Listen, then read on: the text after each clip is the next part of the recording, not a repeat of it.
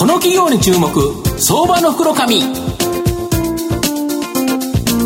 このコーナーは情報システムのさまざまなお困りごとを解決するパシフィックネットの提供財産ネットの政策協力でお送りします。ここからは相場の福の神、財産ネット企業調査部長、藤本信之さんと一緒にお送りしてまいります。藤本さん、こんにちは。毎度、相場の福の神こと藤本でございます。まあ、プロ野球もオープン戦始まってるんですけど、すね、阪神0勝5敗とですね、すね勝ってないという、なんか暗いスタートだなという形なんですけど、スタートダッシュで。スタートダッシュでこけてるんですけど、まあちょっと頑張ってほしいなと思うんですけど。オープン戦ですからね。まあそうですね。まだ。はい。今日はですね、ご紹介させていただきますのが、えー、証券コード2334、東証マザーズ上場、イオレ代表取締役社長の吉田直人さんにお越しいただいてます。吉田さん、よろしくお願いします。よろしくお願いいたします。よろしくお願いします。えー、イオレは東証マザーズに上場してまして、まあ現在株価3000飛び20円、売買単位100株なので30万円ちょっとで買えるという形になります。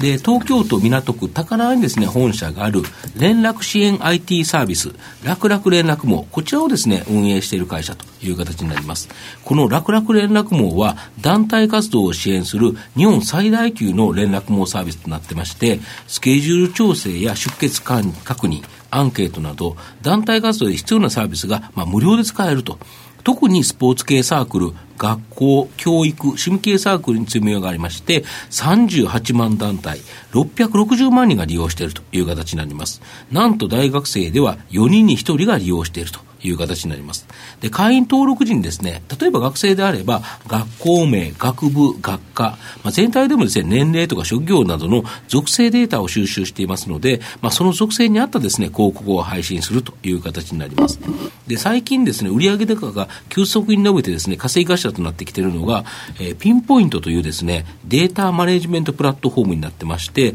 これはイオレが持つですね、属性データ、これを活用して、また広告主が求める細分化されたターゲットにピンポイントでですね、広告を表示させることができると。で、広告が表示させられるのは、例えば Facebook とか Twitter とか LINE、Instagram などのですね、毎日数多くの方が利用される、まあ、有名な SNS になると。で、さらに様々な提供企業が保有するデータと掛け合わせることでですね、より細分化されたターゲットに広告を送りつけると。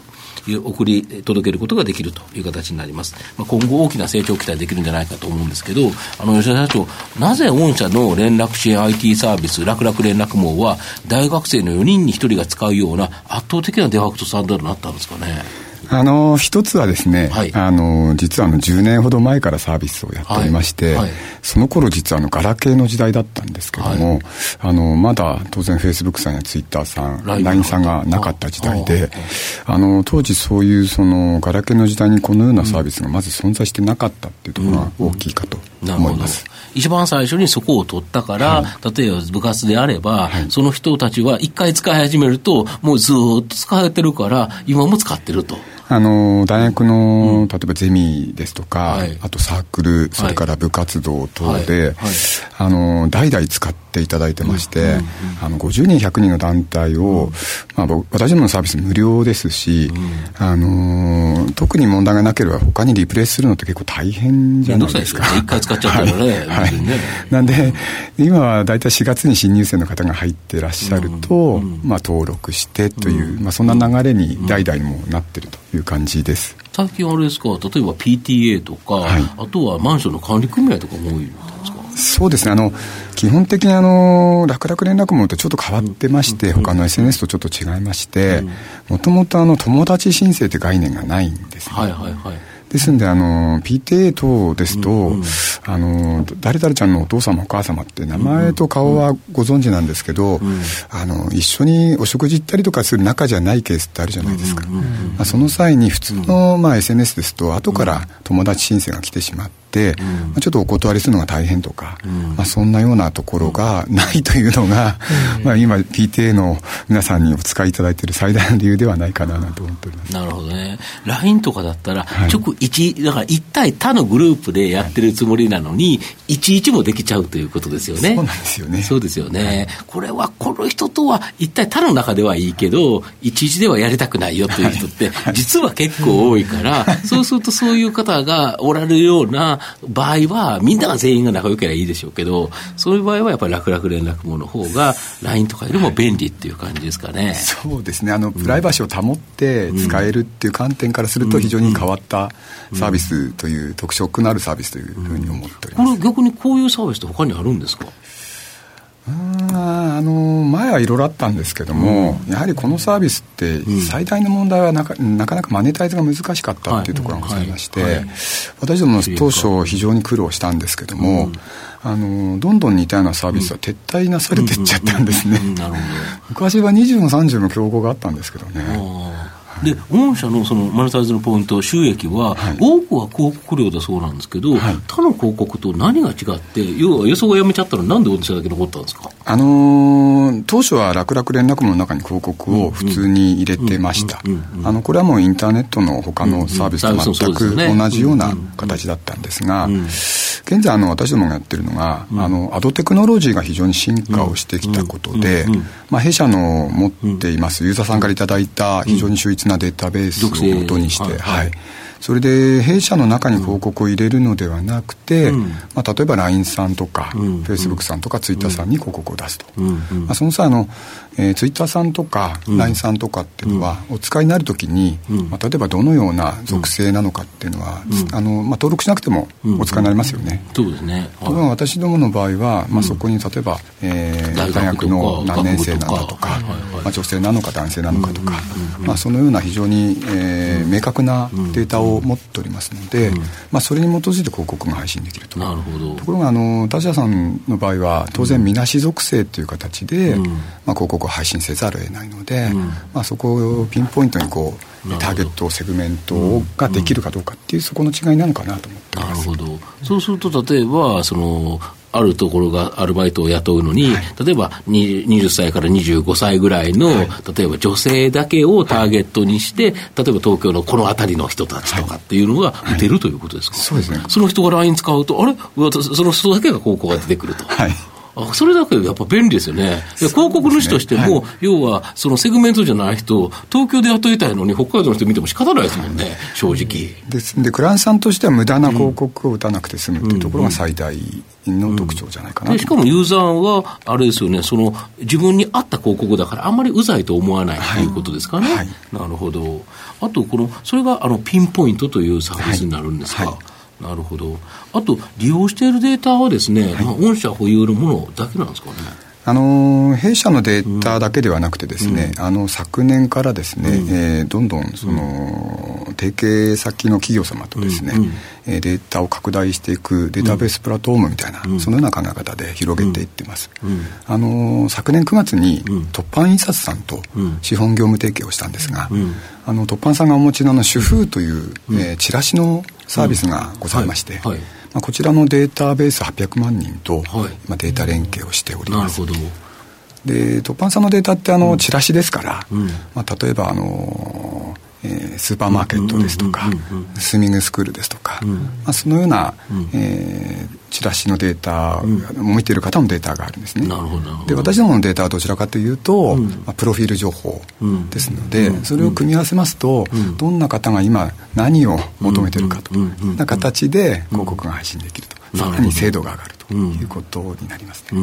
あ時あのメドピアさんともやってるんですよね、はい。はい、あそことやるとお医者さんというか、医療関係者とい。うことですか、メドピアさんのデータはお医者様が10万人ほどいらっしゃいますので、うん、まあ、そこのデータを、うん、えー、弊社とリンクさせていただいているという形になります、なるほど。